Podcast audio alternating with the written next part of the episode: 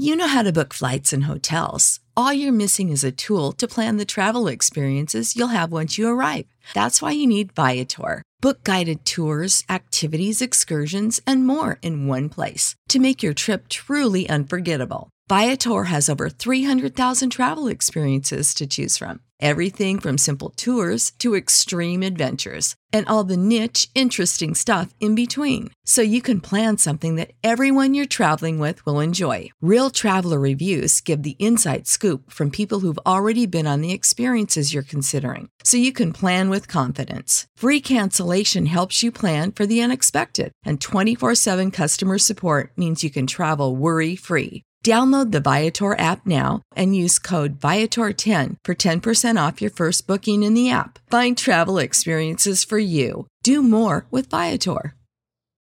When you need mealtime inspiration, it's worth shopping Kroger, where you'll find over 30,000 mouth-watering choices that excite your inner foodie. And no matter what tasty choice you make, you'll enjoy our everyday low prices, plus extra ways to save, like digital coupons worth over $600 each week. You can also save up to $1 off per gallon at the pump with fuel points. More savings and more inspiring flavors make shopping Kroger worth it every time. Kroger, fresh for everyone. Fuel restrictions apply. Real quick before we start the show, just wanted to let you guys know you can get the show two days early by joining our Patreon. Even for a buck, you can listen to the show two days early. Go to patreon.com slash analog talk, and we got a bunch of stuff over there. Check it out, and uh, yeah, enjoy the episode. Hey guys, welcome back to another episode of Analog Talk, a film photography podcast. I'm your host, Tim. I'm Chris. Guys, today on the show we have he, he's probably our save, saving grace for our listener questions all the time, Mr. Chris Visser. Hello. Hi, Chris. Hello, everybody. Long time listener, first time guest. yes.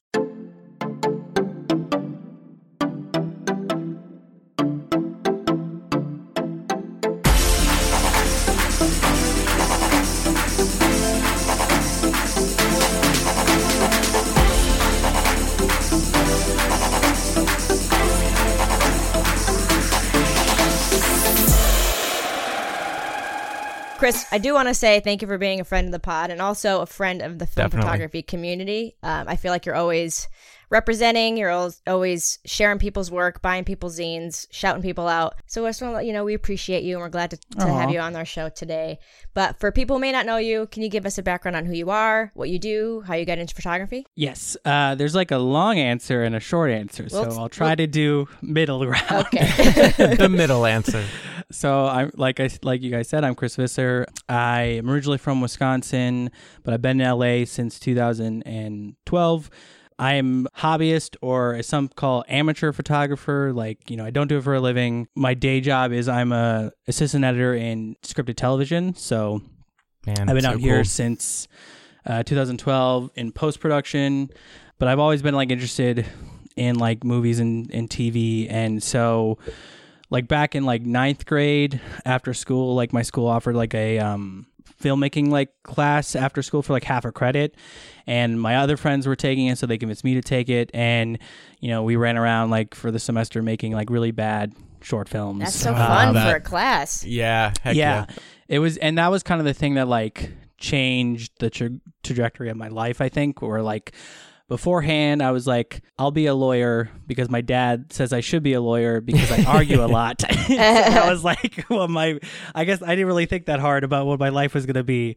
Um, but after that, I was like, I love filmmaking and this is what I want to do. And so I went to Marquette University in Milwaukee, uh, Wisconsin, and studied broadcast and electronic communication because I didn't have a film program, but I wanted to still stay close to home. But I was I was like in our class or in in, in the program, like I was the guy for like all the technical stuff. So like if it was Mhm. shooting and if it was editing, like that was I was the guy who did everything. And like um, if you had a question, you came to me, and I was one of like the student engineers, which basically means like if people had questions, you were paid to answer them, give them to help Oh. them out. So, Oh, Nice. um, so I had like you know office hours basically on like Tuesdays and Thursdays from like four to nine. I was like on the the second floor, which was like the video floor, and like if people had questions or issues, like they would come to me and I would help.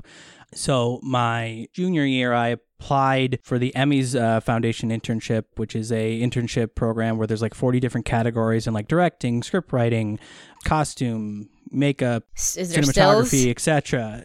Uh, I don't think there's a stills. They may have it now, but not. not. when I applied. but I at the time, like my two passions were like editing and cinematography. Obviously, cinematography very much related to photography, and I looked at like the reels of the people who had won previous cinematography in internships and. I was like, I'm just not going to beat them, so I went for post because, like, we, you know, we weren't like an actual film program, but like the the kids who had won went to like more actual like film schools, whereas like we, you know, I was making like short films and stuff, um, but that wasn't like our program's focus. So that you know, I applied for the post production internship, got it, spent the summer in L.A. Working at a, a post house called Chainsaw, working on stuff like American Idol, So You Think You Can Dance, uh, Wow. MTV's Teen Wolf season one. yeah. this is like 2011.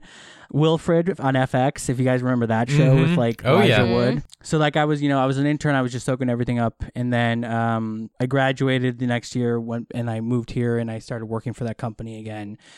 And just that's been my journey. So like that's how I got into filmmaking, and that's always been close related to photography. And like my senior year, I took like a photography class that was taught by one of the photography editors from like the Milwaukee Journal Sentinel, which is like the local newspaper, and he was like really strict. He's like, only things you can do in Photoshop are dodging Yeah. and burning, and that's it, and like cropping. That's it. Like he was like, we're gonna do like old school, like Oh, I um, love it. Yeah, I love great militant. print style. So- and like I had bought a Canon 60D for like filmmaking purposes like the year before, and so then I did that. But I did like you know like a noir photo shoot as like my final thesis, thesis statement. So like in like our studio with like hot lights, like studio lights and stuff like that, and really enjoy that. And then I kind of I don't say forgot, but I just didn't like pay, like I kind of like lost photography like passion for a while because I think I was focusing on like my entertainment career, like you know, and- Right. and, Yeah. and making that work, and like you know, especially at the beginning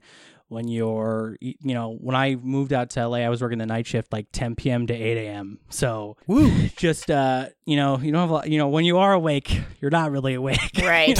yeah. Yeah. That is a Uh, rough shift. My roommate who did the same thing, my old roommate did the same thing as you had had that shift for a while. Yeah. It's brutal. So, um, I can actually remember like the day or close about when I like got back into photography. It was, and it was specifically with film stuff because, and that, and, you know, I think that's a common story is that people have this interest in photography. Yeah. and it wanes for whatever. hmm And you know, I'm, I turned 30 this year. So like I grew up in like the 90s and you know film was every, the only thing we had growing up as kids. And then like digital happened. And like digital happened as i was becoming like a teenager and growing into adulthood. So that was the thing that like i used you know i w- and i was interested in filmmaking. So obviously i was focusing on digital but then i went to my my then fiance now wife and i went to uh whatever year anniversary. So it was 2017 so it was like our seven year anniversary weekend trip to like ojai. And there was a antique store that my wife wanted to go into. And in the back there was just like this entire wall of like old cameras. And i you know i just stared i like looked through it and stared at it a while. And like i ended up picking up this like brownie bullet camera just because it felt cool and so that night i did like all this research like on like can you still use this and i was like oh it uses 127 film what is that and like can you even buy that yeah. and it's like yes you can but not easily Mhm. and that that led to like um a, a rabbit hole of like also I think that night I discovered like FPP because um, the film Yeah. photography project because like you know Mike Raso did a video on the Brownie Bullet Mhm. camera Mhm. and then somehow that related to going down into an instant film rabbit hole that same night so looking at like seeing the Lomo like instant wide and so then I saw like Matt Day's like video on the Lomo instant wide and then that led to like something else and something else it was just like going down the film photography rabbit hole Oh man. and and it was kind of over after that. Yeah. Yeah. Um, and like I, Goodbye. s- I started with instant film. Like I got like a old SX70 Rainbow One Step as like the first thing I got okay. Nice. Yeah. off eBay. And I still have it. It's basically it was like thirty bucks, and it's basically just a shelf queen because it does not make it like gets close on focus, but doesn't actually hit focus. Mhm. First of all, I've never heard anybody say that. Shelf queen? Really? No, that? that's Oh. the best terminology for It is. all the cameras Yeah. that just That's it. Yeah. They look pretty, you know? Yep. Yeah, I have a whole plethora of those right there. But yeah, so I I got that, and then I got like an SX70 Alpha One. It was like the no no it was an Alpha Two. It was the white plastic one, yeah. and it worked for like a, two packs, and then it froze up. And No. thankfully, I was able to return it. And at that point, I was just like, screw it, and I bought like one of the refurbished ones from Second Shot Mhm. SX70 service, and I still have that one, and I had it, and that one was like modified to shoot 600 film, and it works great. I got like a Fuji N690, was shooting that everywhere. And, you know, at that point, you know, I've gone down this like rabbit hole of like instant film, and then I was like, well, I also want to like try like regular film. So obviously, I was like, you know, back then there wasn't a there. You know, now there's like so many Right. film photography Mhm. YouTube channels. Um, which is awesome, and there's such variety. But back then, it was it was basically Matt Day, Yeah. Yep. and I don't know. There, I'm sure there were others, but I wasn't as aware of them. Yeah. So like, of course, I was like, well, I bought a Pentax K1000 because Matt said you should start there, and I bought Yeah. a Yashica oh, oh, yeah. 124G because that's where Matt said start with media format, and so I, I got both of those. Like they almost, I think they delivered within like a day of each other, and the like waist level viewfinder broke my brain on the Yashica Mat f- for a while. Like I. I like hated that camera for like so long, and then I f- learned to fall in love with that camera. and, Yeah, like, waist then you get it. Hmm Mm-hmm. And the thing for me, like finding photography, like in some ways, like I think was like this like saving grace in my life of like you know beforehand i was i struggled with like the sense of like am i doing what i want to do with my life Right. am i happy with what i'm doing with my life Mm. career wise and you know once i found photography that settled because i feel like i found a passion that was my hobby that like took away some of that like noise that was generated so now i'm like much happier in my career you know not just because it's going well because it is but Yeah. like because i don't feel this like need you know sometimes there's creative fulfillment that i'm not getting from my job that i'm able to get from my hobby and i never want to make money from photography like as like my main source of income and i know timothy you feel the same way Amen. Yeah. Yes. because I I like that it's just this thing that I use to to express myself and to basically I mean it's therapy it's it's it's Yes. healing it's it's artistic 100%. expression it's it's fun it's not, it's not always fun sometimes it's really frustrating Oh, Yeah. it's- yeah, it's it's awful sometimes, of course. but it's I just I love where it takes me like both physically like in space because sometimes like you know I, I take like solo road trips and Yeah. through you know through California and just document whatever I see. Um, but also just like mentally, like it was like like part of me like unlocked when I like discovered photography again. And I you know I, I shoot digital too. I'm not hating on digital, but I you know I think film Mhm. was the thing that brought it back. You know, Yeah. unlocked me. Yeah. I think that's super important too. Like with digital, the the hate on digital is is definitely real and it's out there. And you know, I almost feel bad because I was on that train. You know, I was all like, "Oh, you shoot digital? Wow, wow." You know, like, come on, wow. But now that I, I I think like now if I had, you know, say one of like the Fuji little Fuji's or like a digital Leica or something, I would probably shoot it like a film camera, you know? Like I think that's what my issue was with digital was just that I was wasting just like, you know, you're just like like oh, everything you can, you know, I don't know. See, people say that about shooting, like if they're film shooters and they go shoot digital, and I admire them because when I get behind a digital camera again, like I'm like do a lot, like I Yeah, would say spray and pray. I keep it on like low continuous, so it's like Yeah. three frames per Yeah, second, yeah. not seven. Just because I think you know when I when I take out my digital camera, you know I have a Fuji X100F, which is my main digital camera, which I and that was something I got when I got that like at the end of 2017 i didn't shoot like film for like a year because i was like focused on in that and like i create a lot of work that i really love with that camera Mm-hmm. Yeah, yeah. um but i just like autofocus get it on the eye and just let it go and Yeah. do poses or whatever you know um but I think you know it's. I once did a portrait shoot with a friend, and he brought he brought a friend who was also like a model, and I shot it all on film. And something she said during it really stuck with me is that you know she she never felt like I you know the disconnect when because I was shooting film. Oh, yeah, like yeah, you know yeah. I was never looking to the screen. I was like always like still with them. And I've heard other people say that before, but I never like heard the like Mhm. the subject say that back. You know yeah. Right, so yeah. that- wow. that I you know really enjoy. Like sometimes you know, I think now a lot of my friends know I shoot film, and so they just they they accept that. Mhm. Um, uh, you know, my wife sometimes like because it's slower, obviously, to shoot with film, especially when it's like a manual focused thing. So sometimes I'll be like doing something with, you know, I want to take her, you know, some portraits on film, and she's like. Can we just do it on the Fuji? Like she's like she knows that it's Yeah. gonna be faster. I could send it to her so she could post on Instagram in like a minute. you know, Yeah. versus Mhm. It's either go to the lab or it's got to be developed and all that. you gotta wait for it. Sorry. Yep.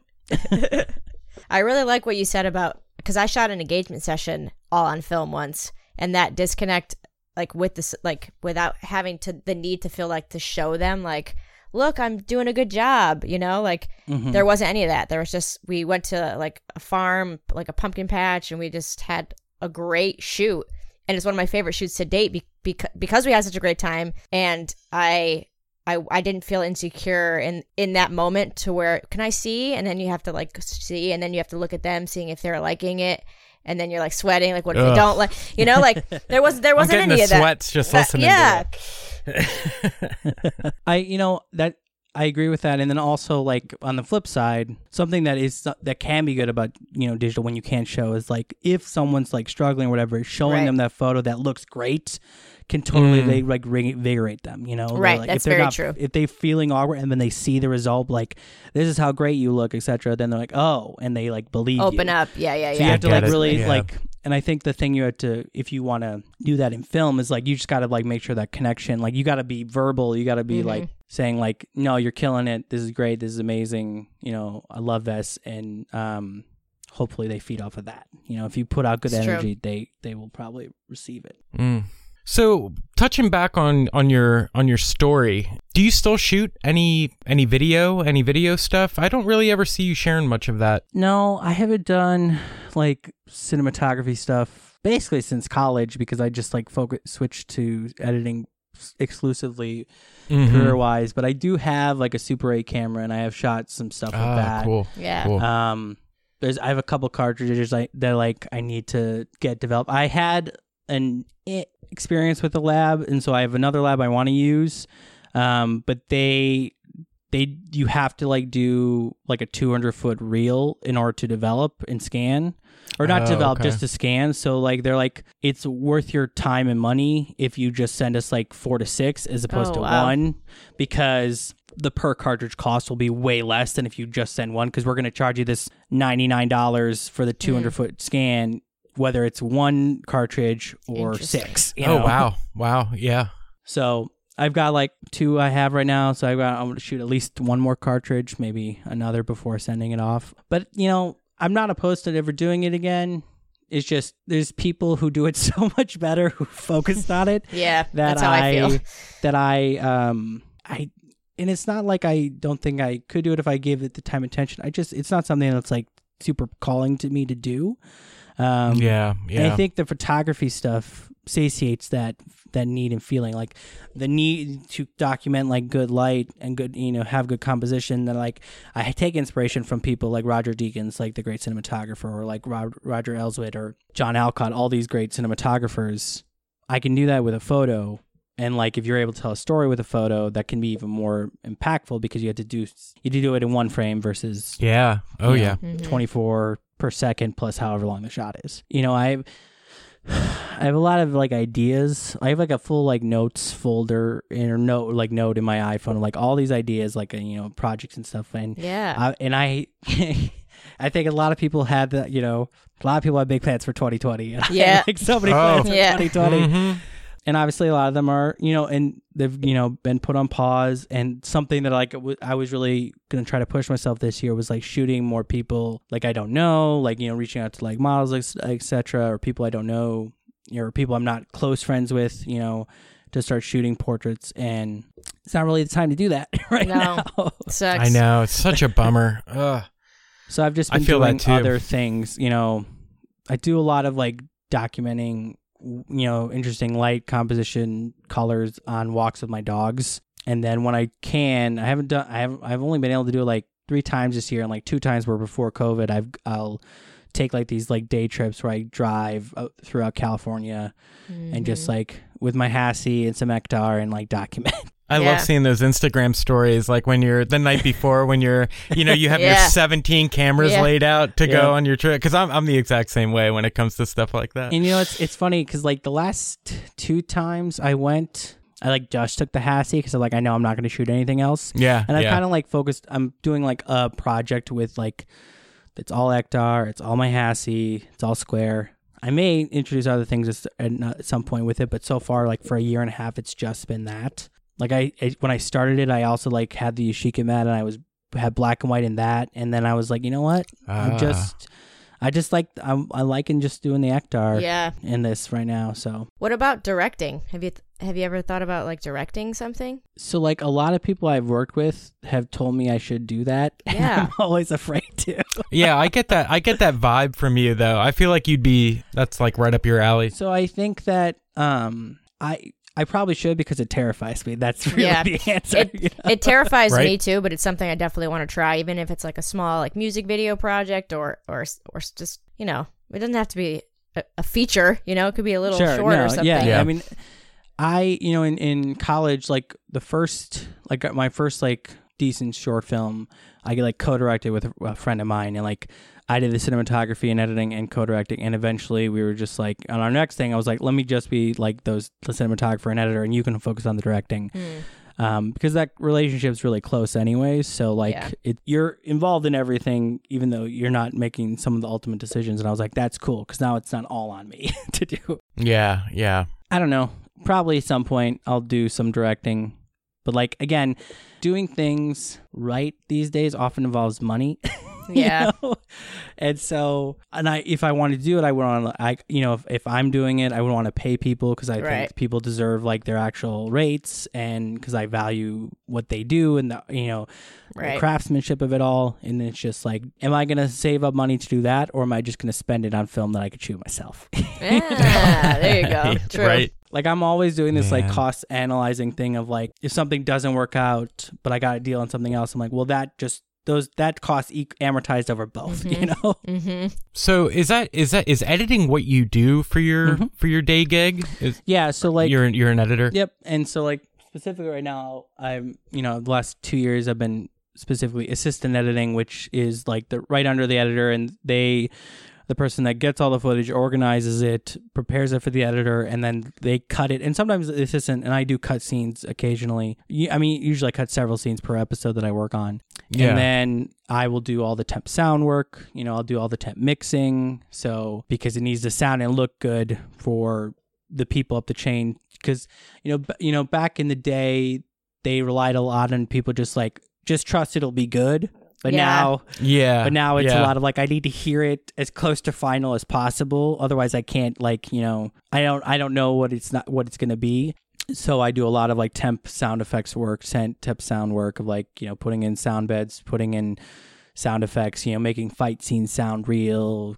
You've helped me a few times with my sound. have. it's it's like I, don't- I I messed up my audio. Can you help save it?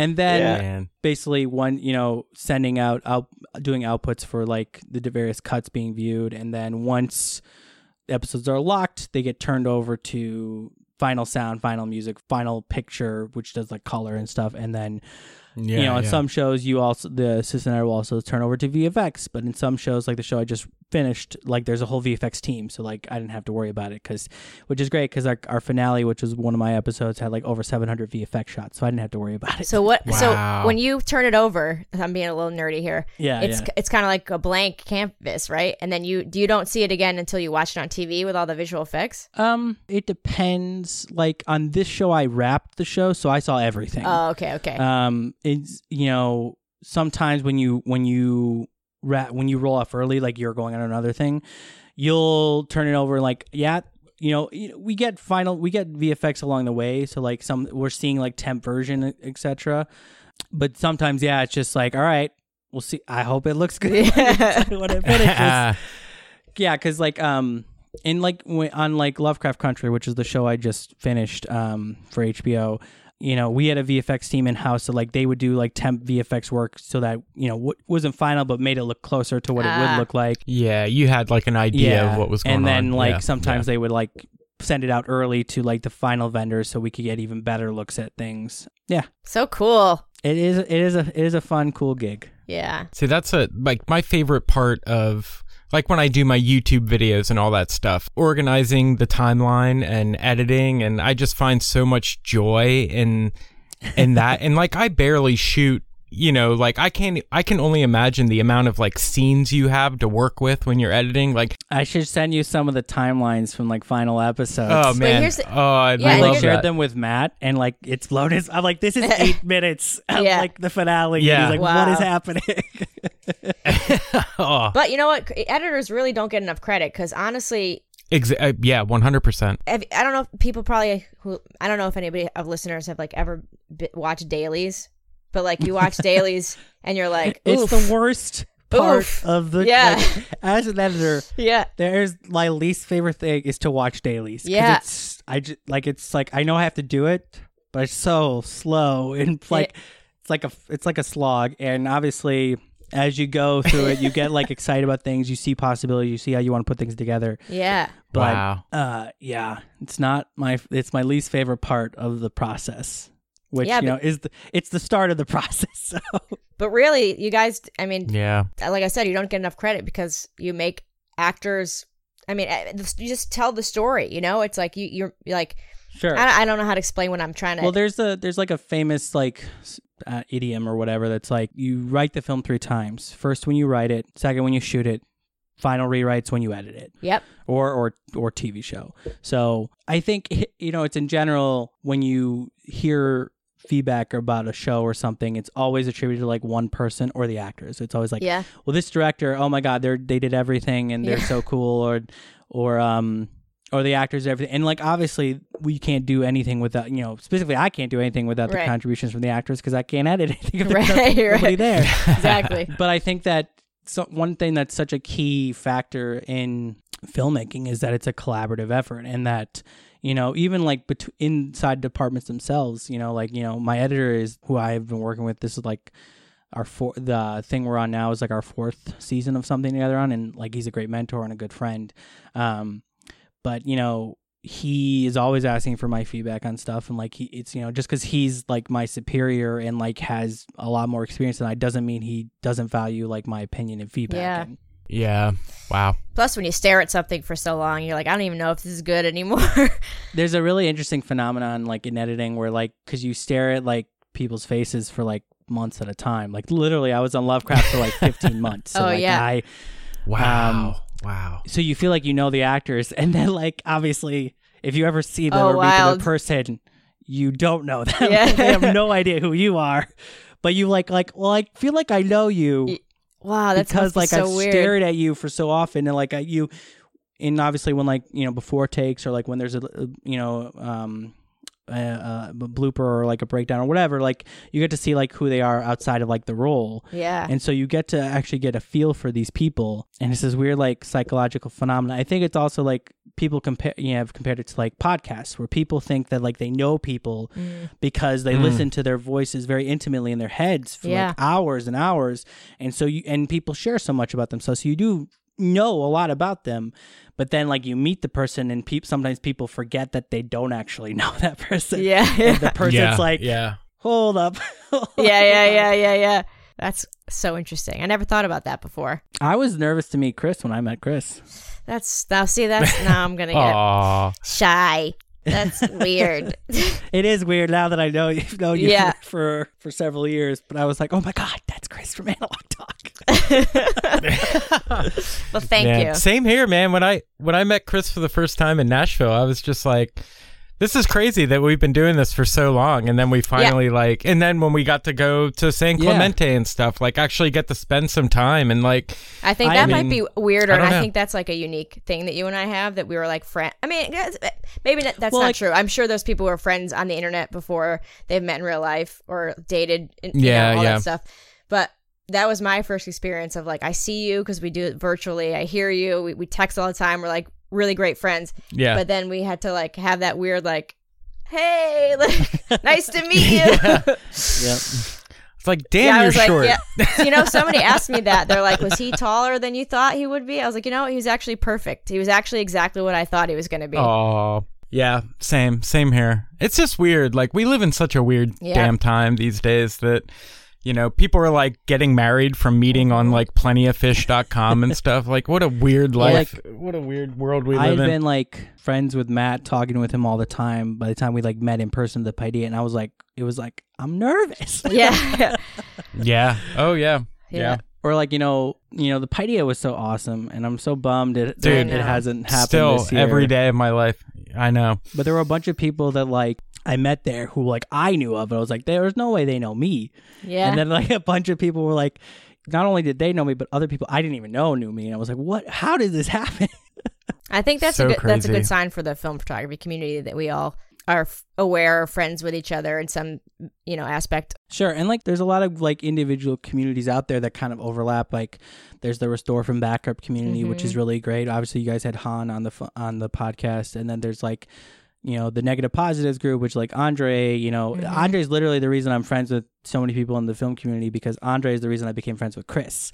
I don't know. I think I posted in the Analog Talk podcast group, and then like Andre messaged me because he was going to be interning in LA, and he was like, "I want to know mm-hmm. more like film photographers," and I knew nobody at that point, yeah. and so we started talking, Man. and then I think Andre met up with Chris, and Andre Andre actually taught me how to develop film. Uh, so he taught me, and like, Yeah, I was- like we Aw. we went to freestyle, we got all the stuff. We I remember this journey back- for you.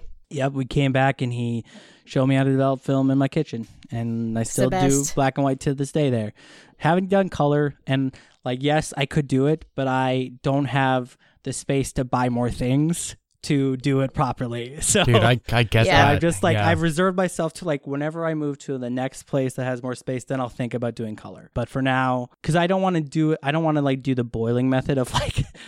Boiling mm-hmm. water to like get your stuff close. I like would want like that's, an actual. That's my method. It's it's so I, awful. I want to do it, you know, the the get like a TCS 1000 from Cinestill and like dial it in Mhm. and do it right. And for now, I'm just I like just being able to do black and white at home and do it that and and that way, you know, I think this is how a lot of people feel about developing is that you really control every part of the process. Obviously, Timothy, you've never developed not developed your film except for like one time or whatever. Yeah. Um, yeah, Walgreens. but like there's there's such an ownership when you do develop the develop it that that culmination of the whole thing but at some p- times i'm just really lazy and i don't Yeah. want to have to do it Dude, I was yeah, exactly. I was thinking about that today, walking back. Like right before we hopped on, I ran to grab something to eat, and on my way back, I was just like, God, I still have all this film I need to develop. I just need to like, because I mean, there's stuff from months ago. Like when, uh, who knows what's on Yeah. it now? Like, it was when I was in my like hardcore Metropolis phase. Like half that bag is rolls of Metropolis, and I'm just like, I know there's some tasty stuff on there that I want to get my hands do on, it. but Make a day of it. at the same time like there's Ugh. such a nice thing about using labs um and like i use a couple different labs like for stuff that's like re- specific project based like i use the Find Lab because Mm. they what I love about them and like other labs do this too, but like they can like set a profile for you where it's like Right. they know you, they know what you Yeah, like. This is yeah. how you, they like. This is how they know you like your Ektar. This is how they know you like your Portra 160, etc. And so for specific projects, I use them because I'm like I'll pay that extra expense that comes with them and the like extra week it takes because it's like Yeah. it takes longer yeah. to get there and it takes them longer to process it and develop it and scan it Yeah. and blah blah blah you know and the other most of the time i was using the darkroom lab until covid hit and then i started using red room lab in in Cal- in la in van nuys partially because it was just like it's right there it's close i can and i get can get same day scans which is amazing and they're Yeah. affordable but also is also like let's support a local business Right. during the time of covid Yeah, and they've yeah. actually been doing really good so i'm glad to see that but you know eventually i'll go i'll start using the darkroom lab again but for now i'm happy with red room It just scares me. uh, The, the the part that scares me about sending my film off is not them like mishandling it or anything crazy like that. I just don't want to get comfortable of where I'm just like I'm done developing at home. You know, like I, I don't know what my pride is all about. You why need I'm so let like things go, I, Timothy. Yeah. I know, man. i think you know Would I it- think would it- what will happen though if you do do that, like if you were to like go through a period where you send everything off to a lab, when you were to develop again, it would feel like coming home. You know, there's times when I like Oh, take a yeah. long time where I don't develop, and then I do, and it just feels great, and it's like that meditative, calming, like therapy Mm. process of like put on a podcast or put on some good music and just Yeah. develop some film. But I, th- you know, I think you know, sometimes absence makes the heart grow fonder because sometimes like you're in it and you're like, oh, I hate. I hate that like I'm getting what's you know water spots and like I just want mm-hmm. to send it out to the lab so they do it right. But then you know you you don't do it for a while and you're like oh I like I guess I missed the smell Yeah. of fixer you know Yeah. yeah. Oh, I do. I mean, I've probably opened up the fixer twice since I've haven't been developing just to give it a whiff, just to That explains jog so my much. memory. That explains so much. Just kidding. So, Chris, I know you and I text a lot back and forth about all the cameras we want and gonna buy and gonna try. Did you get anything recently, Uh oh. Uh oh. hmm? Mister? yeah Mister? yeah I did I did you know I got something yesterday like I said I just finished this you know show I was on for like 15 months and I was like you know what I just finished this big thing I want to treat myself and uh, I have had a Contax TVS for a long time, and I really love that camera. But I was like, I want want the the older brother, the bigger brother, and so I got I picked up a Contax T2 yesterday, and so I dropped off. Ugh. I've only had it for a day, so I I don't have a ton to say about it yet, but um, it feels good. And now I dropped off like the test roll this Mm. morning, so I'm hope waiting for the scans to get back. So hopefully it works. You You- know, I thought it was hysterical that you kind of did the same thing that Joan did. You were like, Sure. you just have to wait and see. I was like, I can't handle another wait and see what my camera is. yeah. I- Like I, it's texted sti- Chris like, "Hey, I just I just picked up a, one of my whales," and she's Yeah. like, "What is it?" I'm like, "You'll have to wait." She's like, like, You're gonna have to wait. she said, "I hate you," my heart can't take it. And then I sent her a picture of the lens, and she And freaked I was out. like, yes. I mean, here it is, right here. Ooh. Ooh. So pretty. Yeah, there's nothing in it right now because it, until I get this roll back, I don't want to shoot any more of it in case it's there's something wrong with it. But I bought it from Japan with return policy, so like hopefully it's not a brick. And if it is a brick, it's going back. Yeah. So what, what what was it? explain the issue that you had when you were about to finish the roll? yeah, so when I was dropping off the roll this morning, I had like two frames left. And I was like, all right, so I'll shoot them in the parking lot and then go in. And so I got to frame 37. I'm like, all right, sometimes I get to 37 on my TVS. That's fine. Got to 38. Hmm. Got to 39. Well, okay. Yeah. 40, It's 45. a long roll of film. got got up to 60 and then it rewound so i'm a little nervous that it is a brick but hopefully it's not but now it's publicly out there on the record that this happened so if if it doesn't work i've been waiting for these like scans all day because i'm like and i wanted them to come before this podcast so i can be like it works or it doesn't We'll stay tuned for the update. Oh man. yeah yeah yeah yeah, my my uh, Pentax, my old Pentax uh, six four five, before I upgraded, thanks to you, yep did that. It was just kept going. It was like frame 16, 17, 18, 19, 20. I was like, what? the- like, what is happening? yeah we will we'll see So did the counter actually go to 60? it did and i was shocked because i'm like wait That's Yeah. amazing. and That it's is not like it's a half frame camera where it would go up to 72 so mm-hmm. like why Yeah, does, yeah, yeah. why does why does six exist in the left hand side of it anyways hmm. you know I remember seeing I think it was like a roll of HP5 a long time ago in my journeys of hunting down weird expired film and it was like a double roll. It had 70 frames on it or something crazy like that. It was like or maybe a roll and a half. man if i end up with actually 60 shots that'll be crazy thanks lomo It's just, yeah, I mean, just like the, it's like the red room, like parking lot, red room lab parking lot, Yep, times. it's just like I, it was like there's this truck that's always there. It's got all this graffiti on it, so I just took a picture of that, and then like, and then it's probably like pictures of like me looking at it and like the car, my car and stuff. I hope or- that's what happened. Or Man. it's all like overlapped, and so it's like thirty, you know, or sixty frames all halved, you know, so it's all overlapped, and Yeah. it'll be going yeah. back, and I'll be like, all right, do I do it again? That, there's the thing: if it doesn't work, do I do it again, or am I mm. out? Because I've this is mm. now. I've had a, I've, you know, I've never, I haven't really had bad luck with cameras until this year, of course, you know, like I got, I, I bought a Rolleiflex 2.8C earlier this year, but there was like a couple issues with it. So I tried to ask I asked the seller to like do like a partial refund so I could get it CLA'd, and they were like, "No, just send the whole thing back and you'll get a full refund." And I was like, "Oh, well, I kind of wanted to keep it, Aw. but yeah, for the yeah, price yeah. I paid, I remember for the price that. I paid yeah. for it, I was like, I'm not gonna not receive, you know, a, Mhm. a, a one that's like up to snuff. So I sent it back. So I'm hoping that this T2 is not the same deal.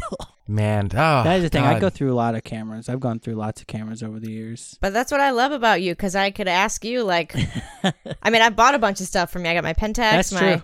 My um. So Timothy has too. We I mean, Timothy has. I don't know what you're talking about. He has the camera. That's true. I'm like, that's I don't know Yeah. what you're talking about right here.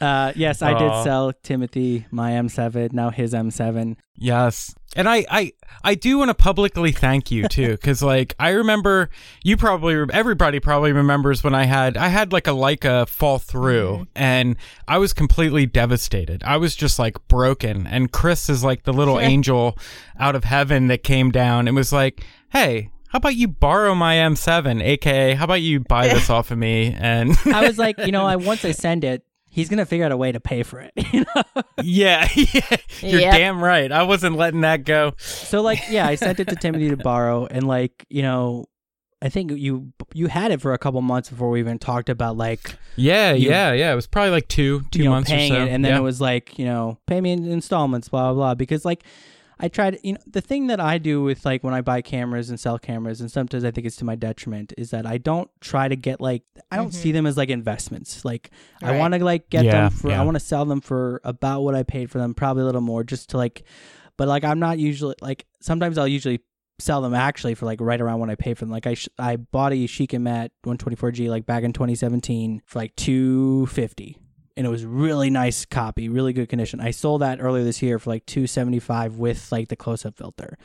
And I didn't Mm. know what they were going for at the time because now they're, that's like a $500 kit. Oh. And I, yeah, and I just was like, Yep. I, I was in this sense of like, I really wanted to purge a bunch of shit. So can I swear on this podcast? I can't remember. yeah, yeah. You're good. You're good. You're good. I just wanted to purge. So like I, I basically priced everything to sell. Like nothing I lost money on from what I originally paid for. That's what something I love. You know, a lot of people love about like film cameras that they generally will hold, you know, retain their value. So it's almost like you're just renting them for a long time with no.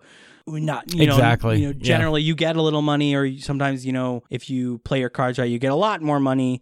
But uh, that's like the thing for me is like because it's a hobby and it's a you know it's a passion i want to try all these different things. I'm not like no one's expecting anything from me except for me. So uh i if i you know and i'm lucky enough to have the disposable income i have so i'm like i'm gonna try everything that i want you know over time and timothy's lucky that you know han the and right I, time. han and i didn't uh connect properly so i could have swapped my m7 for her mamiya yeah, 7. yeah, yeah.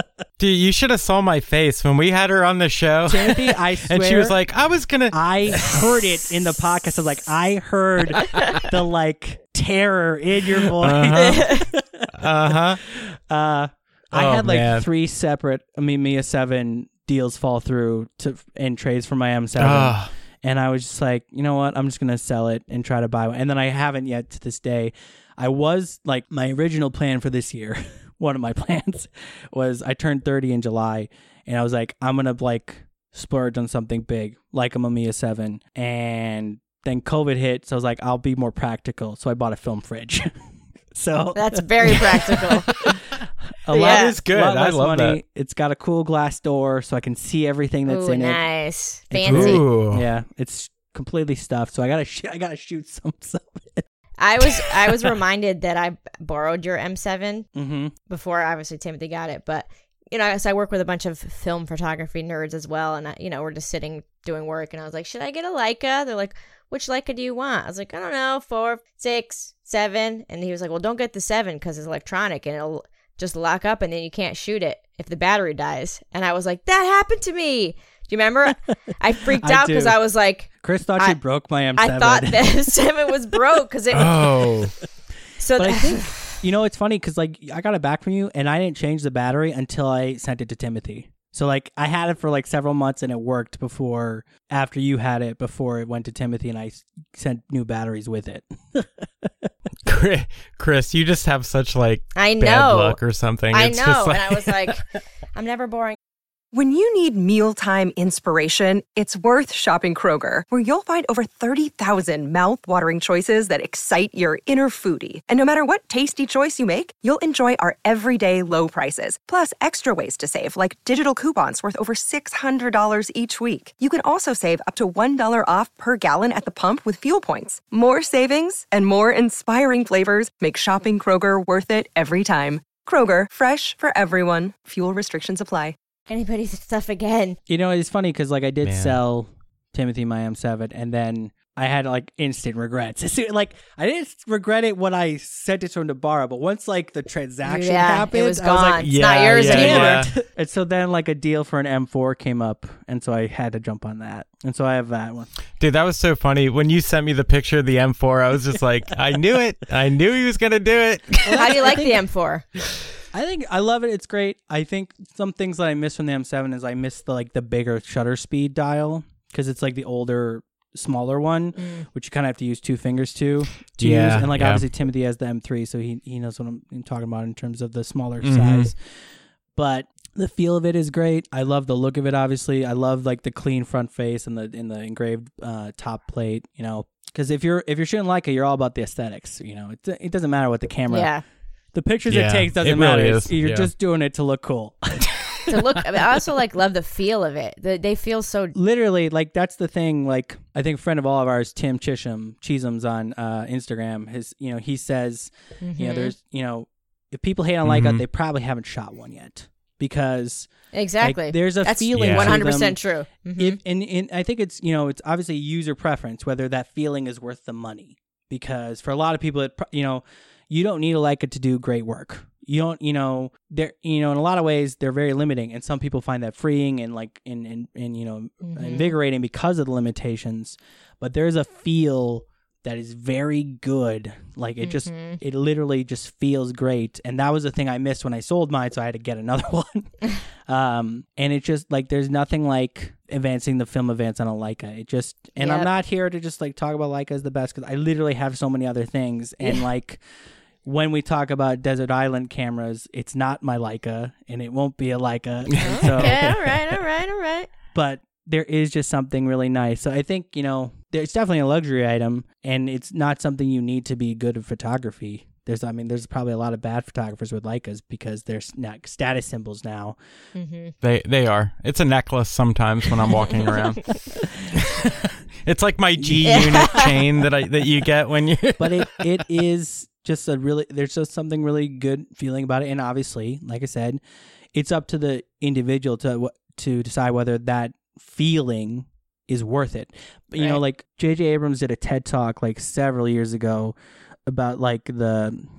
It, he talked about a lot of things in it, but one of the things he talked about was the it was the it's the one where he talked about the mystery box. It was like the overall like theme. Yeah, yeah. something he talked about. a in- great great TED talk. Something he talked about in that was that sometimes a tool inspires you to do things just by being like a tool you have. So like he talked about like his MacBook. It's like this is this wonderful, beautiful aesthetic thing, and every day it's like, what are you gonna do that's worthy of using me? you know? And he's Mhm. like, some days I'm just like, I don't Mm. have anything, computer. Like I don't have anything Yeah. worthy of you. And so that's sometimes like, you know, whatever tool works for you, whether it be a Pentax K1000 or a Leica M10P, whatever works for you and inspires you, that's the thing you need. And like something I think we all love is film photographers. We like to, a lot all, a lot of people like to experiment with gear and have gas and Mhm. try everything.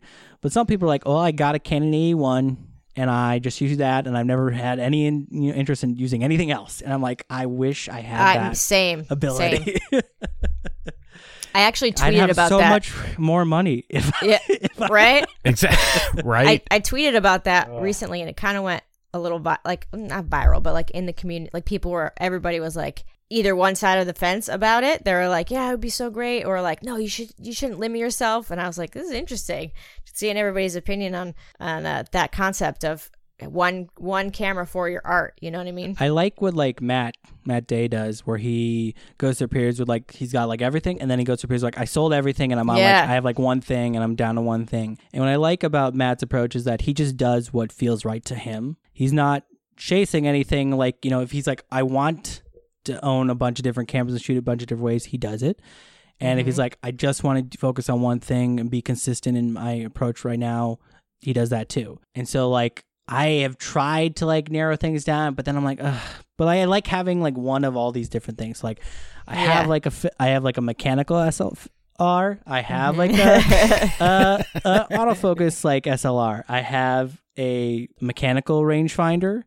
I have a point and shoot. I have a six x six SLR. I have a six x seven SLR. You know, I have narrowed it down a bunch, but I feel like you know I still have like so much. I have like two four x five cameras right now. I need to like get rid of one of them. I, I, maybe it was the the Pentax Man. that you uh, you sold. I was like, are you sure? Yes, because I had that camera twice and like sold it both times. Yeah. There was like I had a 645N twice within like this year, within six months, because I sold it and then I regretted it and got it again, got a different one again, and sold it to Chris within like one roll of shooting because it just, while I like the results, it just didn't feel right. And I also got a Pentax six x seven through like a, a random like a, you know happenstance kind of thing happened mm-hmm. that wasn't I wasn't planning on it, but it kind of just happened. And I was like, you know what, this one, while everything about it is like bulkier and more cumbersome, feels better. I just like the experience. Right, more. right, Yeah. right. The, That's what it the comes down to. viewfinder's- Yeah. The viewfinder's like three stops dimmer, but I like shooting with it more. So I was like, you know what? I'm never getting a 645N again. Chris, take it. I was like, yay! did you did you trash your old one? I didn't trash. It's still it's still here. It's still on the shelf. I, I would f- feel bad. Like I, what I- you know. It's a shelf queen now. Yeah, it's just It- for literal. Is it is it com- is it completely dead? Yeah, it, do- it like does, is that- the it other doesn't one? work. Yeah. that it was that was like I would t- finish a roll and then the, the roll would be half finished or it was continuously shooting. I got it up to like 20 frames. Like what is going on? I had to like manually rewind. I was like, I just need one that works. That's all I want. Cause I really love that camera and, and the results. I actually one of my favorite my favorite photos ever taken with it, Timothy, was of you. We were at that coffee shop in L.A. when you were here before we went up to the Pandia. Oh yeah. You need to send me that. I, I want that it. picture. Yeah. Yeah, I love that camera. Man. See, I I love this talk about like the you know, because okay, prime example, I've been shooting a lot with my stepdad and he is not impressed with the big bells and whistles. Like his camera collection is like really unique and different. You know, he's got like a I think it's like an Omega, uh that Rapid Omega Rapid. It's like that weird 120 camera that you and then he's got like a Mamiya C330 and he shoots like his daily shooter is a Minolta Maxxum 7000. Like that like clunky like first Yeah. automatic camera, you know. And I was like, "Here, take my Leica and like, you know, check it out." And he was just like, "Oh yeah, that's really cool." And I'm like, "What? like you don't want to I was like I was like, "What?" You know, and I I started to kind of feel that way recently. Like I unloaded a bunch of my gear Yeah. in the last couple months and uh it just felt good. It does feel really good when you like send a bunch of stuff off or just like there's like this Mhm. like weight that's like lifted. And I think part of it's that way to like, you know, I know Timothy, you've talked about it of like this anxiety you get when you're about to go out, like, what do I take? Yeah. And if you limit your choices or if you only have one, you don't have that. You're just like, I'm just gonna shoot Mhm. photos. That's what I like Yeah. something I love about the TVS and hopefully I also love about the T2 is like I just I put it in my pocket and I take it anywhere Mhm. and I don't have to think Yeah. like I don't have to worry about Yeah. carrying it carrying a strap or a bag. It's out of the way and it's just like if I see something I take a photo of it and I just it's I have it and so I'm not like missing anything Mm-hmm. because you know yes I could take it with my iPhone but it just it feels more real if I take it with a you know an actual camera. Right. Dude, totally, totally. Chris, I, I know you were talking about you've talked about recently like that you've been in a creative rut for a while, and so like Mhm. my Mm. my wife learned this thing recently that I that I I I was in a rut for a couple months. Not like I feel like you've been for a while. You know, at the beginning of quarantine, I was like reinvigorated because I was like walking like a bunch with my dogs, and like I was I had all this you know I was taking out photos like every day, and I got like an Olympus XA also the end of the beginning of quarantine, so I was also inspired because I had this new camera and I was going everywhere, and then I hit like a wall of like after like two months Such of a like good camera. we're still in quarantine and I don't care and I feel like I've taken all the photos of all Yeah. these spots, blah blah Mhm. blah. But my wife has learned this thing re- or ta- was talking about this thing recently. She read this where it's like there's like when you're a creative, we spend a lot of time breathing out, which is like the creative process, like making things or putting things out into the world. And there's not a, as much um talk often about like breathing in, which is like taking things mm. in and like re- you know processing and like not putting pressure on yourself to like create. It's just to like observe and to like basically f- experience other you know creative things that can be inspiring etc or not so i feel like you know as a, you know in that metaphor we spend all this time like we have to be breathing out all the time it's like you can't breathe out all the time you gotta breathe Right. in sometimes That's in so order true. to to have a breath to breathe out so like you know she learned that recently and it's been great for her but it's also for me i was like you know i'm i you know it's funny because like as soon as i internalize that of like all right i'm just gonna like start focusing more on like seeing things i like inspiring you know i i buy a lot of photo books and zines and stuff Yeah, yep. because I like to do it and I like to support the community, but also it is inspiring. But like I've been going through and like reading a lot of the, you know, looking at a lot of stuff, and like it doesn't matter sometimes, even if like the stuff I'm looking at is not at all what I'm inspired to do. But I think seeing creativity, seeing art can be just it wake something in you subconsciously that makes you want to go do something of yourself. So like Yeah. I Yeah. think you know because the worst part about being in a rut is like you know it Yeah, and you're like, how do I get out of it? yeah, yeah. and I yep. think the thing is, the thing that's always worked for me is to like take the pressure off myself to like not force myself to do it. I know some people like when I'm in a rut, I force myself to do it. Being that I'm like, you know, specifically with photography, you know, I do it for fun. I don't have to. Like I'm there's nobody waiting for me to do it so that I like have to like put food on the table. So I'm like, you know what? I'm just going to take this time and like when I feel it again, I will. It was funny for me like as soon as I started feeling it that way, then I started feeling it again. So it's like once I took Yeah, the pressure off yeah. myself to feel like I had to be creative, then I felt and also like I you know, I know it's popular to hate on Instagram, but like when you I've I've done so much less posting this year because I feel like every time I post, I don't get like the reaction I'm looking for, or it's you know it's it's this it's the same Instagram problem everybody has of like the things that you are really happy with don't get the likes or an attention that you want, and Yep. the things you're like, well, I just this one's Wow. fine, Yeah. and then somehow that blows up, and it's this weird like you get into this weird headspace of like, am I completely wrong about my art? you know, yeah, or my yeah, artistic yeah. expression. And I think that uh, posting way less personally has been helpful, and not not always being on it. You know, it can be super inspiring, but also then it can be like super like debilitating because you're like, I'll never be this good. you know. Yeah, Um. So I think taking time away and like actually looking at books and zines or like if we weren't in covid going to gallery shows etc i think you know being talking with people other people is really sometimes the best part like being involved in the community yeah. is way more fulfilling necessarily than even doing your own stuff sometimes Yeah, and I think I think I get a lot of creative satisfaction from the show and like yeah working to make the show as good as it can be and stuff like that. It's just been a weird it's like a weird time, you know. so Yeah. and and like I haven't Has wanna been a like, very yeah, weird I wanna exercise and we're trying to exercise. I don't wanna I just don't feel like I don't feel like it.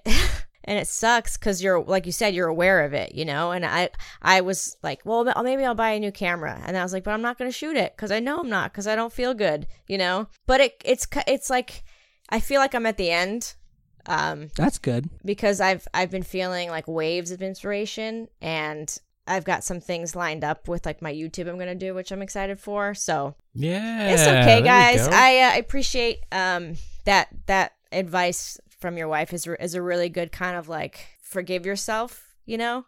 Because you'll just beat yourself up and it's like that's not going to do anything for anybody anyway. You're still not going to Yep. shoot and then you feel like crap. So what's the point? Yeah. yep but like breathing out i never really like we're creatives we breathe out we're always out out out and like letting it come back in is important too so Mhm. thank you for that Yeah. Yeah. You gotta you gotta have some appreciation inspiration from the from something, whether it be people around you or like the greats, etc. Like whatever whatever works for you to feel inspired. Because I mean, some people are inspired by non-photography. Like I know a lot of people like music inspires them, and then Yeah, they go shoot music, based on that, or you know, films or whatever. Like or like the situation, the social situation they're in. Like you know, it all depends on everybody. That's something that's great. Like art is so personal and unique that while it is like everybody can relate to it, you can all find your own way to express yourself. We'll be right back with some listener questions for Chris right after this message from our sponsor. Support for Analog Talk comes from Polaroid. Use the promo code AnalogTalk10 on your first purchase on film at Polaroid.com.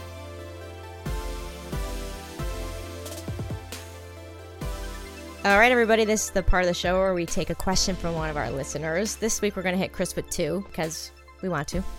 Uh, the why first not? one comes from another friend of the show, Raf, uh, 2071 photo. He asks, Your Lomo 800 plus contract, Contax combo is legendary. When can we get a zine of that? And I second this notion. Um, Third, I third it. so there is a zine I am working on right now. I actually just finished the all the prints of like all the original selects so that I can. Oh, like, I saw narrow it that. Yeah, yeah, yeah, yeah, yeah, yeah. I printed out something like 150 shots. It's not all Contax. It's not all Lomo 800. It's not all film, but there is a bunch of Contax Lomo 800 in it. Yeah. Um, it is started like at the beginning of quarantine with a certain idea, and then it became something else over time. And I'm not going to get into too Mm. much of it now, but I hopefully will have it out by the end of the year. And whenever it does go out, Analog Talk you listeners will get it like a 10% off. You know. I'm going to hold you to that. Yeah, so I'll, I'll, I'll, I'll make that happen with you guys. But thanks, Rafa, for, for saying anything I do is legendary. but I do. That is like my favorite, like Lomo film, specifically 800, and my Contax TVS is like, I shot something I do that's uh, extra. is I think because of my like technical background with like editing, you know, it's a very technical thing, and having to be very organized. I have a Google sheet for every year. Yes. of, um, Oh and- yeah, and- you're right.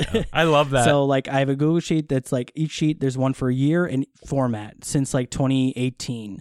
I've been I've been doing it this way where like every shot every roll gets a roll number and then there's a name which is based like you know M is for 120 film and R is for 35 and so it's like you get M1 Hasselblad 500 cm Ektar and then like if it's pushed or anything like that that's the roll number. And so then all the files are named that ah, and then you know so sequential smart. order. But then I also have like what's the cam you know then I have all these columns where it's like what's the camera, what was it shot at, how is it metered, like with with what, like whether it's a, you know iPhone or uh, my Sekonic or like Mm. uh, internal camera meter or whatever. Um, when it was shot, you know, day the roll was started, day the d- roll was ended. What are the contents? What lab was used? If there was a lab, Damn. what developer was used? What you know? What scanner?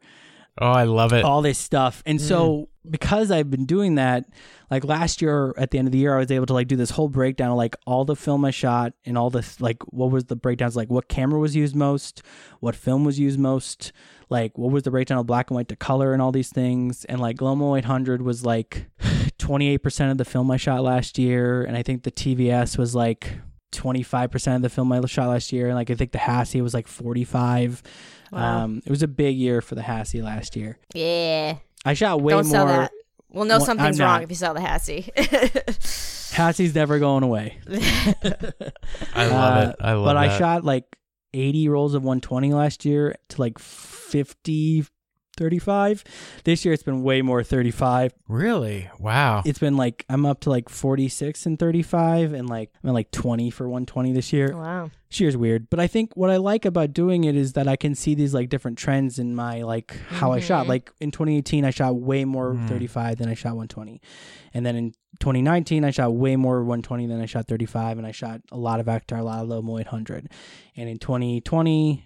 I'm shooting a lot more 35, and I'm also I started I got four by five this year, so now I have four by five you know co- you know sheets in the thing, so I can see that you know it's been almost exclusively HP5 at this point, but it's there and it's you know I have all this information and it's documented. So that's something crazy and extra that I do, but it is I didn't know it was that deep. I knew you did Oh, it, yeah. but I didn't know it was like all that. there's like a there's a um, yeah.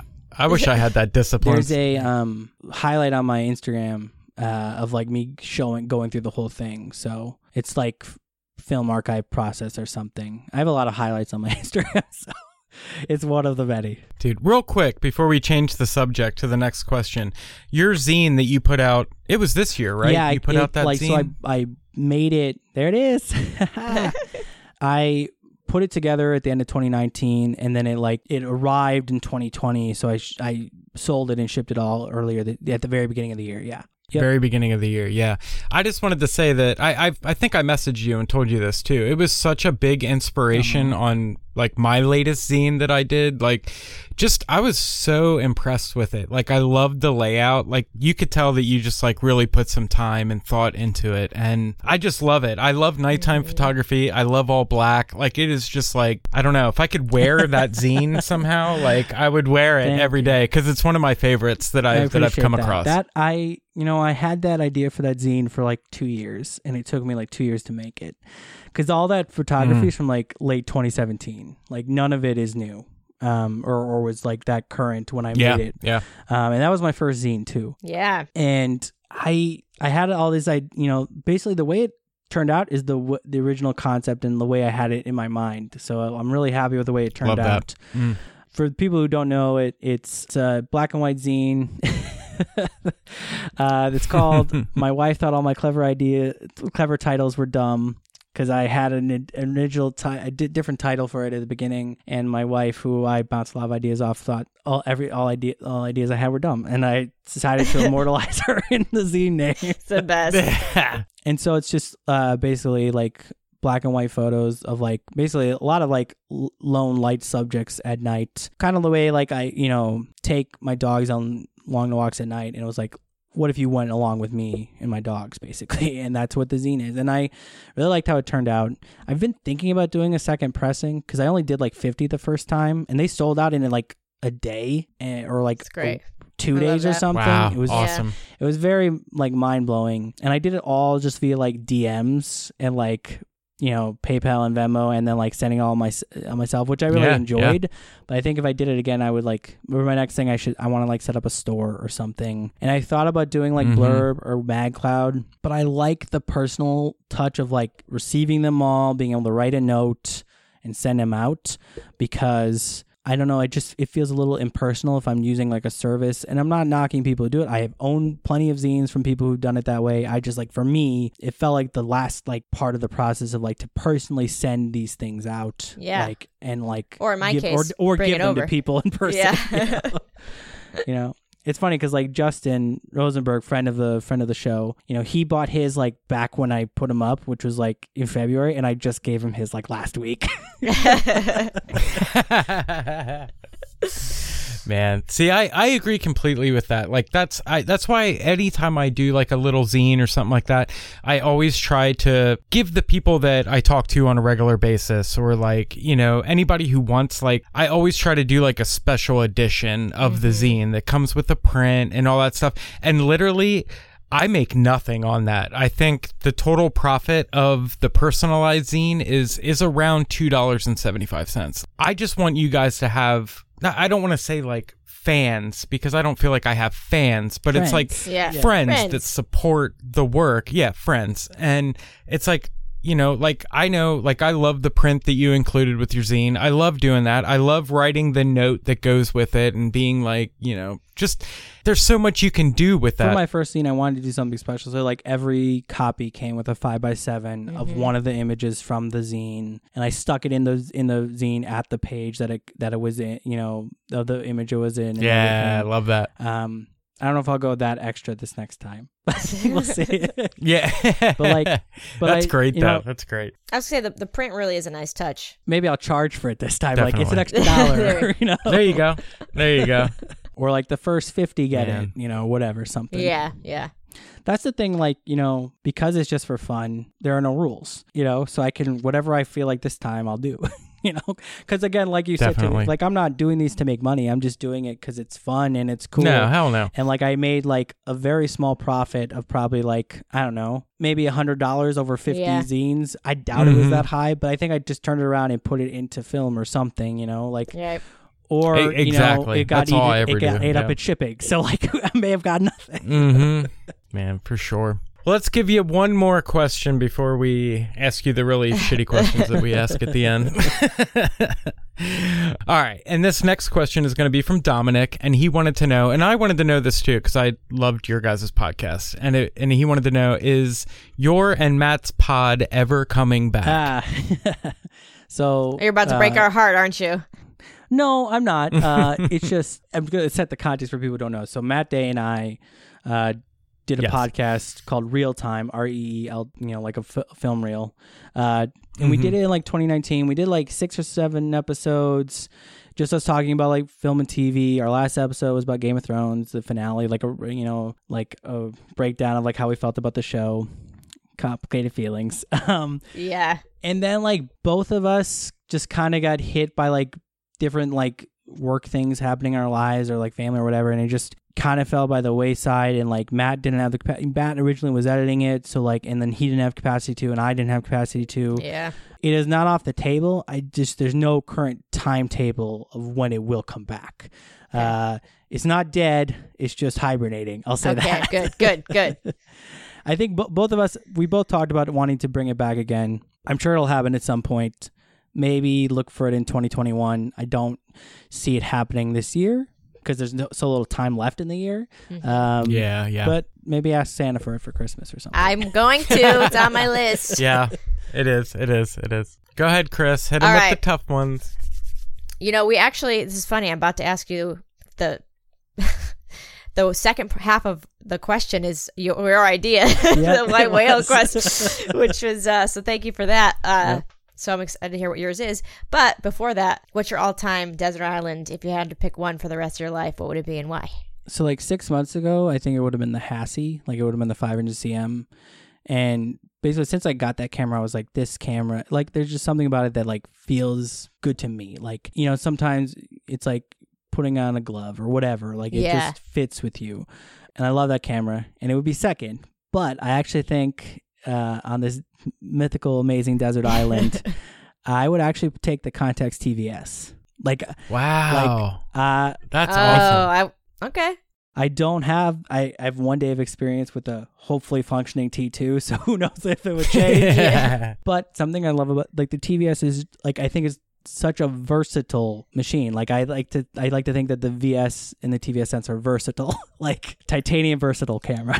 Yeah, yeah, yeah. because because it's this like good zoom. It's a 28 to 56, which is a really good tight range. It's not some like crazy thing like 28 to 105 like some of the Olympuses and stuff like that. yeah, yeah. Um, it's still that titanium body. It's the same body as the T2. It just it's got the zoom lens, and there's some because it came out four years after the T2. There's some refinements of like you can you have five stops of overexposure and underexposure you can set. So like even if you if you you know it defaults to DX code uh, to 100 if you don't have a DX DX code. But so even if you like you loaded in some bulk road film, you could set it to 3200 with that five stops of overexposure, or you could go all the way down to like you know whatever like six or something ISO.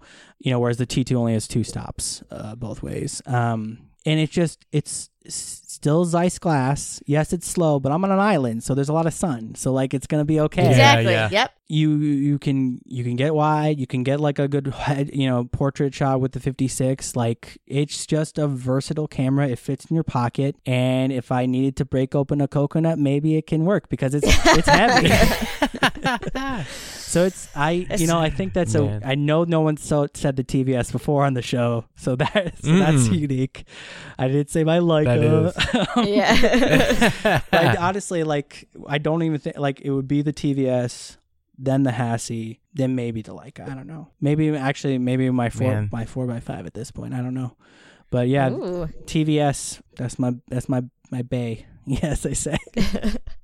Dude, I totally get that. It's such like a. I mean, I'm glad it's slept on because if I ever need to get a second one, like, Well, I've thought about just buying a second one just because mm-hmm. because they're affordable. yeah, yeah, they're just so affordable. And I mean, it's literally a T2 Yeah. with a zoom lens. You know what I mean? Like, we you know we were he, we were responding to Rafa's question earlier, but like he's the reason I bought one because he had one. He was he posted some sh- stuff that was awesome. Like that's from the TVS. Well, I have to have one, so then I bought one. He sold his, so all the stuff I was posting with mine, so he bought one again. Ah, so, like, that's the best. oh man, So we've had this like cycle where like he inspired me to get one, and I inspired him to get it back. We'll see if he picks up a T two now. yeah, you already got me looking online. The second I saw that, I was just like, I gotta have one, and I'm like looking everywhere. There's something about a point and shoot, you know. It's just, just they're just so great. And I will tell you, my fiance just got one. He he bought a like a C two. oh wow! Oh, those are great cameras. Those are good. Yeah, cameras. not not a lot of people know about them. I don't I, I don't Mm-hmm. I think they're kind of funny looking. so I never was really. They are It is a little looking, weird. Yeah. But his uh his his photo series is either me waking up in the morning or going to bed in the morning, going to bed at night. It's just like the whole role is me like stop with my kids. And then he it. the other day was like, I gotta send the roll in. What's your uh, what's the darkroom log? I'm like, you're not sending these to the darkroom. they know me there. Like no way.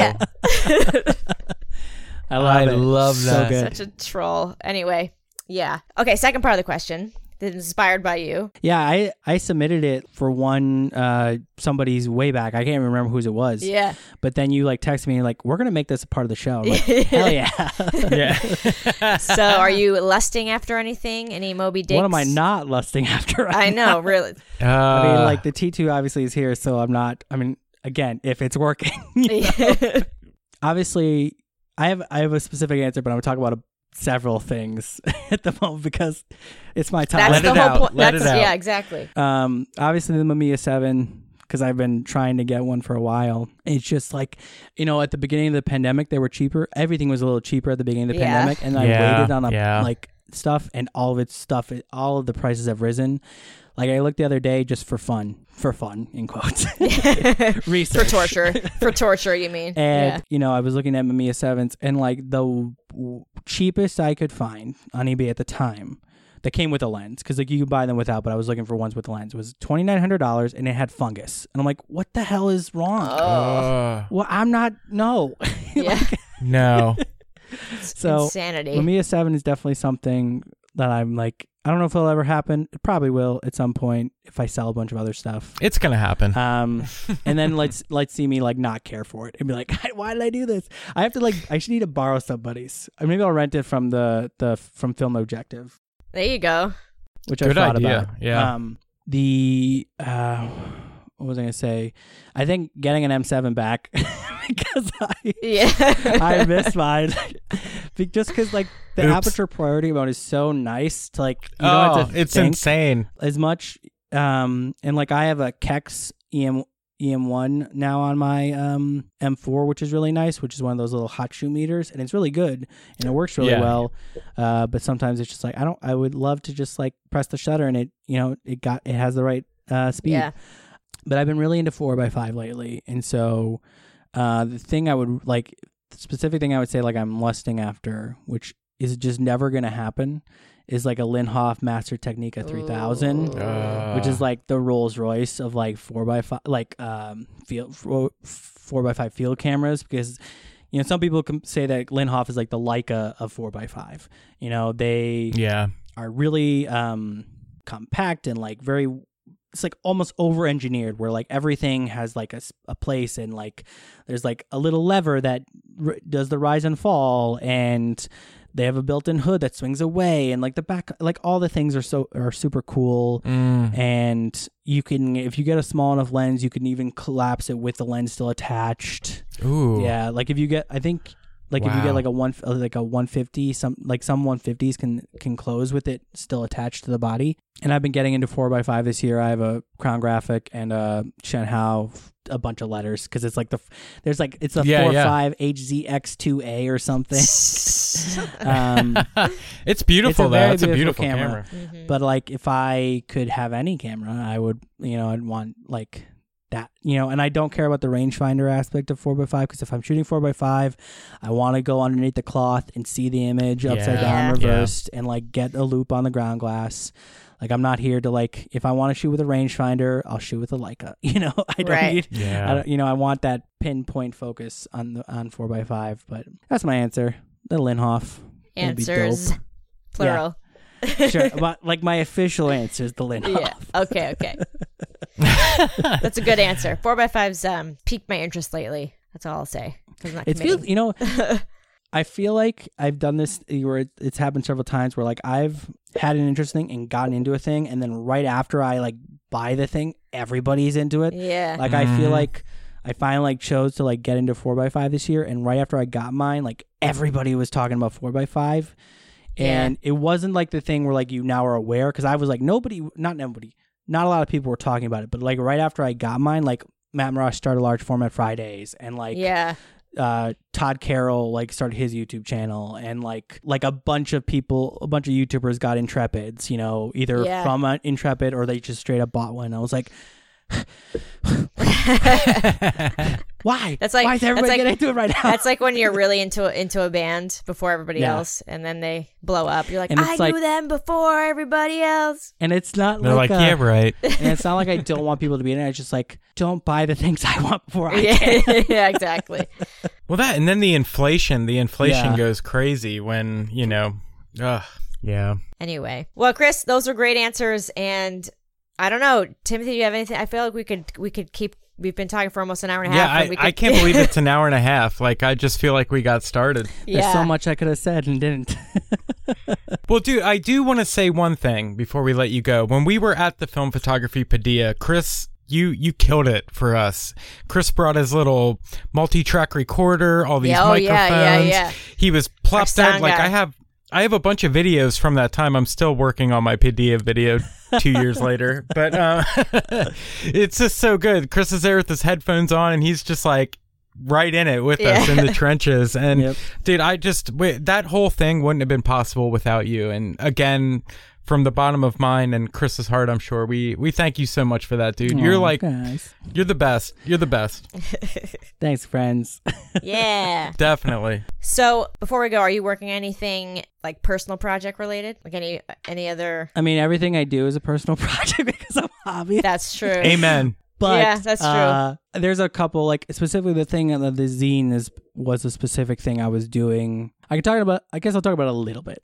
I'll talk about it a little bit. It's it's um I'm calling it the point of houses because when it started, it was kind of like it was specifically about like the corners and points of houses because I was like really into like Oh, photographing yeah. like the these like craftsman houses we have out in uh, like LA and like Mhm. you know, you know we don't really have them in like you know where I'm from in Wisconsin although I miss the architecture of Wisconsin all the time and like cuz like I see it and I'm like ugh we don't have those kind of houses here. And I'm now I'm more like wanting to photograph them now that I'm into photography you know I'm not there. Yeah. um but then like I was thinking about like it can also play into like the point of houses or a home especially right now given like quarantine or and like the pandemic. Dude, I love this. then I I was then I also like I was actually just talking about this with Matt the other day, spinning it into like there's a game that like my family played when we were kids. Like we would go to the grocery store uh, like after church on Sundays, and my mom would go in, and my dad would stay in the car with the kids, and we would make up stories about the people we saw in the parking lot.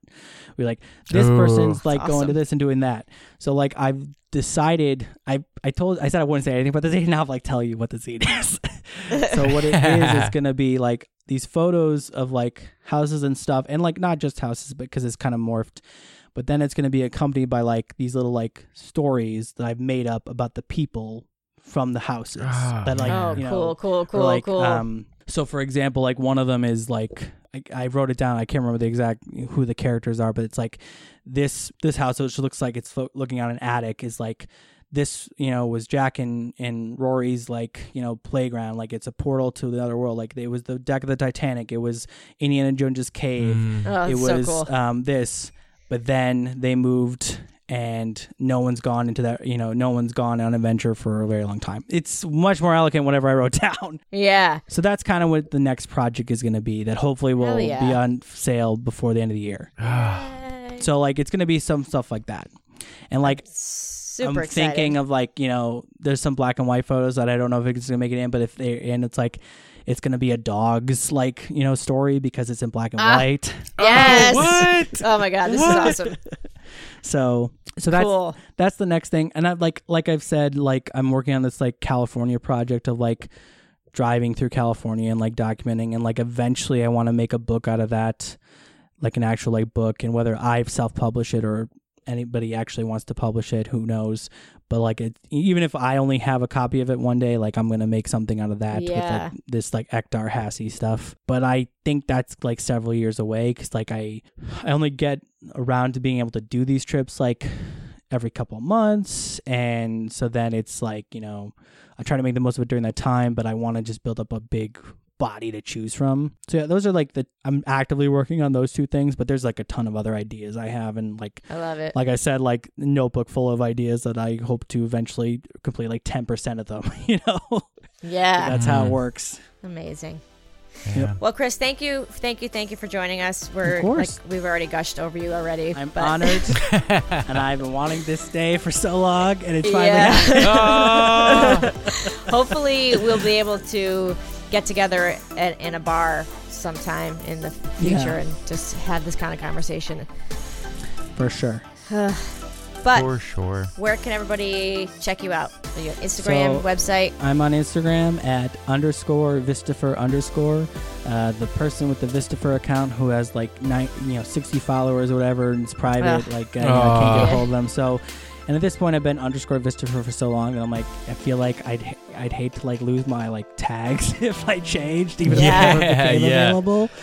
So I'm Yeah. underscore Visstopher underscore, and that's Visstopher. It's V I S S T O P H E R. And then I have a website that's visserphoto.com. That's V I S S E R F O T O dot com. And so that's got a bunch of portrait work and some of this like California stuff and some neon like night stuff. That's mostly all like Contax TVS Lomo 800.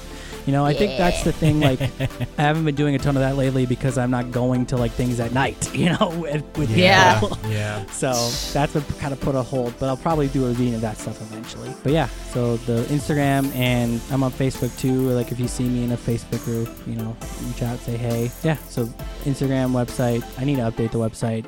I did it like last year, and now I'm like, there's so much stuff I need to put on it. Same Uh, here. We all do. Yeah, that's cool. it. Timothy, Awesome. where are you? Guys, head over to Instagram. It's at Timothy Makeups. I also make film photography related YouTube videos. Uh, easiest way to find it, uh, search bar Timothy Makeups. You'll find a whole bunch of stuff there. Chris, where are you? So I am Chris B Photo on Twitter, Instagram, and YouTube. Uh, Analog Talk Podcast has a Twitter. It's Analog Talk Pod. We have a a Instagram as well. Analog Talk Podcast on Instagram, and of course a Facebook page you can like, and a group you can join and hang out and share photos and all that jazz. All that jazz. So, Chris, thank you again.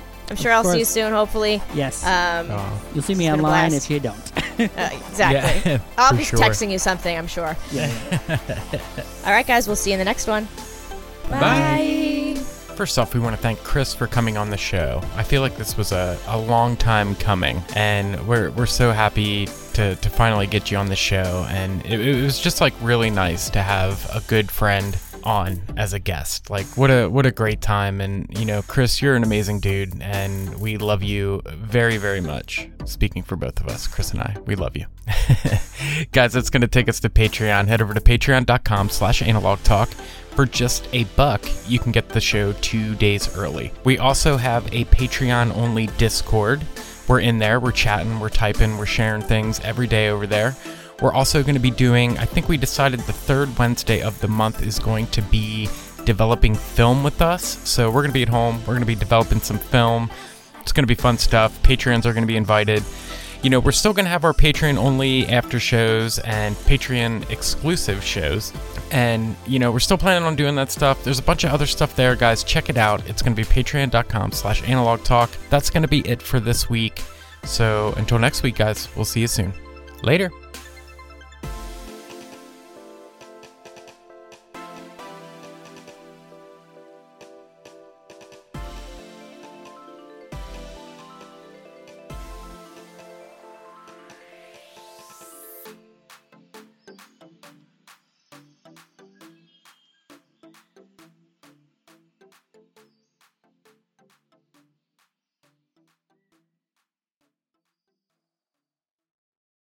Here in America, work is in trouble. We've offshored our manufacturing, sent away good jobs, and lost so much ability to make things. American Giant is a company that's pushing back against this tide. They make high quality clothing, sweatshirts, jeans, dresses, jackets, and so much more right here in the USA. Visit American Giant.com and get 20% off your first order when you use code STAPLE20 at checkout. That's 20% off your first order at American Giant.com, promo code STAPLE20.